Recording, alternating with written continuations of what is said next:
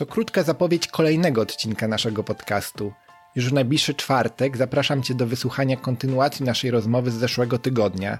Zostajemy z tematem Odry i z osobami, które zaangażowały się w działania na rzecz jej ochrony. Skupimy się głównie na marszu dla Odry, jaki ruszy od jej źródeł do ujścia już niedługo, bo 20 kwietnia.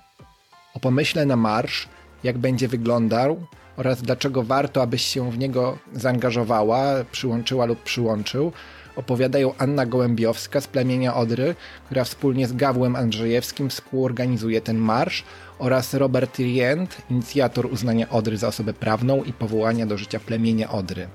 Będziemy maszerować, aby chronić rzekę, aby objąć ją ochroną poprzez nadanie jej osobowości prawnej. To niezwykły i odważny postulat, do jego realizacji potrzebujemy niezwykłych i odważnych działań oraz tak samo niezwykłych osób. Mam nadzieję, że tą rozmową uda mi się Ciebie przekonać, że Ty też możesz dołączyć do tego marszu. Do usłyszenia w czwartek.